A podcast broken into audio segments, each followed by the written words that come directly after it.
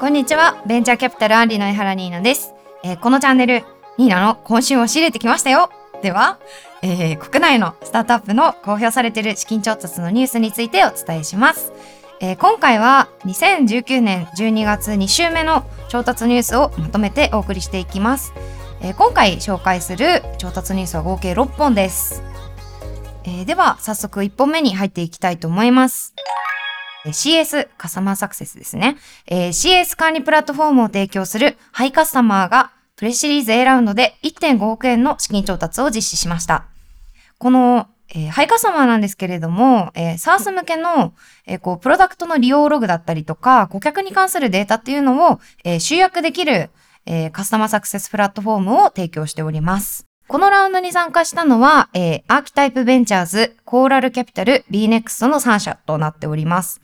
えーこのカスタマーサクセスっていう言葉なんですけれども、まあ、ある種、こう、まあ、バズワード化している気もするんですけれども、もいろんなサービスがカスタマーサクセスの部分を持ってたりするじゃないですか。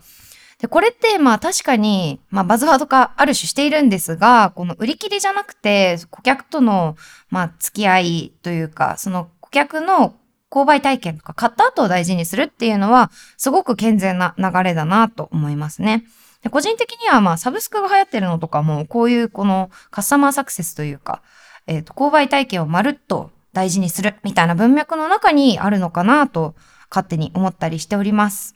えーそれでは2本目に入っていきます。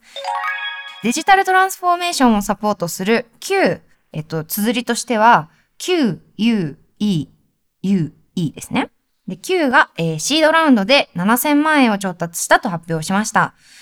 えーこの Q なんですけれども、大企業であったりとか、様々な機関と、えーデジタルトランスフォーメーションに共同で、えー取り組んで実績を上げてきておりまして、えー今回の調達のアナウンスとともに、えースタートアップデータを掲載するサンライズっていうものをローンチしたとも発表しております。でこのサンライズには、えっと、毎日朝5件、そして夕方5件の、えースタートアップを紹介するデータがアップされるんだそうです。えー今回の引き受け先は、えーインソースマネジメントソリューションズ、えープルータスマネジメントアドバイザリー、えー東大創業者の会応援ファンドのほか、えー名前非公開の、えー個人投資家複数が、えー参加しているということです。えー Q は、えっと、まあ、これまでステルスでやってきた、えー技術者集団なんだそうですけれども、えっと、東大病院とかと共同で、あの、論文を執筆したりしているそうでして、えー彼らが、あの、その執筆した論文が、あの、ネイチャーに掲載されるほど、あの、実力もしっかりあるそうなんですね。で、まあ、そういう人たちが出すデータベースなので、すごい個人的にもぜひ見たいなというふうに思っております。え3本目に入ります。スキャンした画像を、えー買い取るアプリを提供していたワンを提供する、えー、ウェットが金額非公開で、えーシリーズ A での調達をアナウンスしています。えーこの ONE を提供する WED なんですけれども、もともとはあのワンファイナンシャルっていう会社だったんですね。で、そこが、えー WED に社名を変更したというふうにアナウンスしておりまして、えー最近だとツイッターとかでちょっとバズったのは、あの映画館のサブスクとかのプレミーっていうサービスを提供してますね。で、今回の、えーまあ、社名変更と、えー資金調達と同時に、えー金融事業を行うジョイントベンチャーを、えー設立する計画もアナウンスしております。まあ、いわゆるチャレンジャーバンクって言われる領域をやるようですね。で、今回の引き受け先なんですけれども、えースパイラルベンチャーズジャパン、えー千葉道場ファンド、キャナルベンチャーズの3社となっております。このスマホ銀行だったりとか、チャレンジャーバンクって言われる領域は、海外、まあ、特にアメリカですごく出てきていて、まあ、国内にも数社ありますよね。で、ただ、日本ではまだ、こう、チャレンジャーバンクといえばここっていう会社っていうのは、まあ、正直出てきてないかなと思うので、今年どんどん立ち上がってくるかなと思って、ここは私もすごく、えー気になる領域です。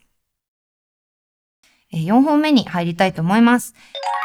VR の、えーライブプラットフォーム、アクトエボルブが資金調達を発表しております。えーアクトエボルブなんですけれども、えっと、バークっていう、えっと、綴りは VARK なんですけれども、バークという、えっと、VR 専用のライブサービスを提供しておりまして、これを使うと、あの、バーチャルアーティストのライブに、こう実際にライブハウスだったりとか、まあ、ドームにいるような感じで体験できるサービスなんですね。で今回は金額非公開で、えー、Now から資金調達をしたということです。VR 関係だと最近あの起業家の方でも個人的にすごく合うようになっているので、まあ盛り上がってきている感すごく感じてますね。バーチャルアーティストとかって、まあ日本が割と得意なエンタメの領域なのかなと思っているので、ここが伸びれば一気にその VR 領域の中で日本がこう特筆する、えー、なんというか軸の一つになるんじゃないかなと思いますね。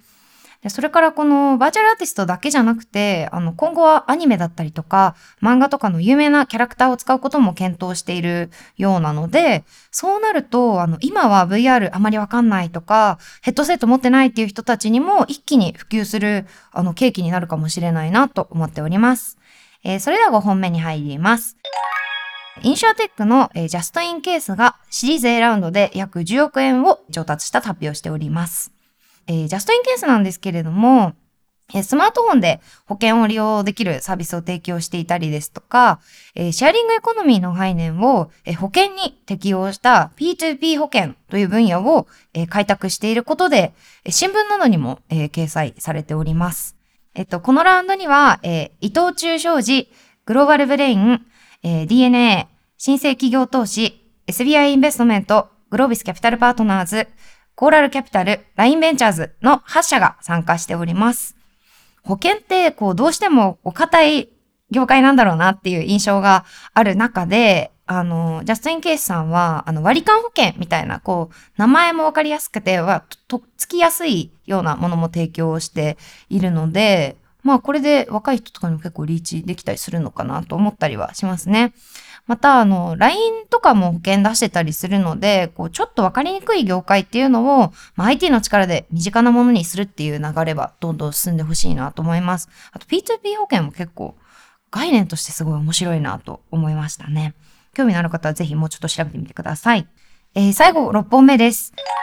アスリートの、えー、コンディション管理システム、ワンタップスポーツを提供するユーフォリアが資金調達を実施しました。えー、今回の調達額は非公開となっております。え、このユーフォリアなんですけれども、え、選手の、選手というかアスリートのコンディション管理の他に、え、怪我をしてしまった際の、え、障害管理システムであったりとか、え、トレーニング管理システムも提供しているということです。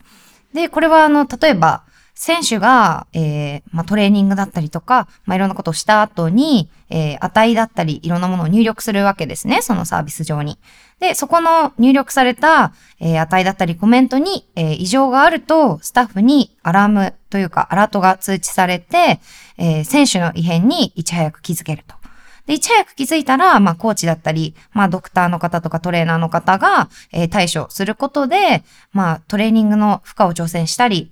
えー、怪我の予防に役立てたりできるということです。えー、今回の引き受け先なんですけれども、アトラエ、それから、えー、繊維専門商社の豊島の CVC、それから、えー、KDDI オープンイノベーションファンド、アシックスベンチャーズの4社となっております。えー、この ONE TAP SPORTS なんですけれども、えー、2019年にあの日本を熱狂させたラグビー日本代表も使っていたということで、このサービスがもしかすると日本代表のパフォーマンスの向上に寄与していたのかもしれないなと思いますね。個人的には、あの、スポーツがすごく好きで、まあ、アスリートに関するサービスとかも、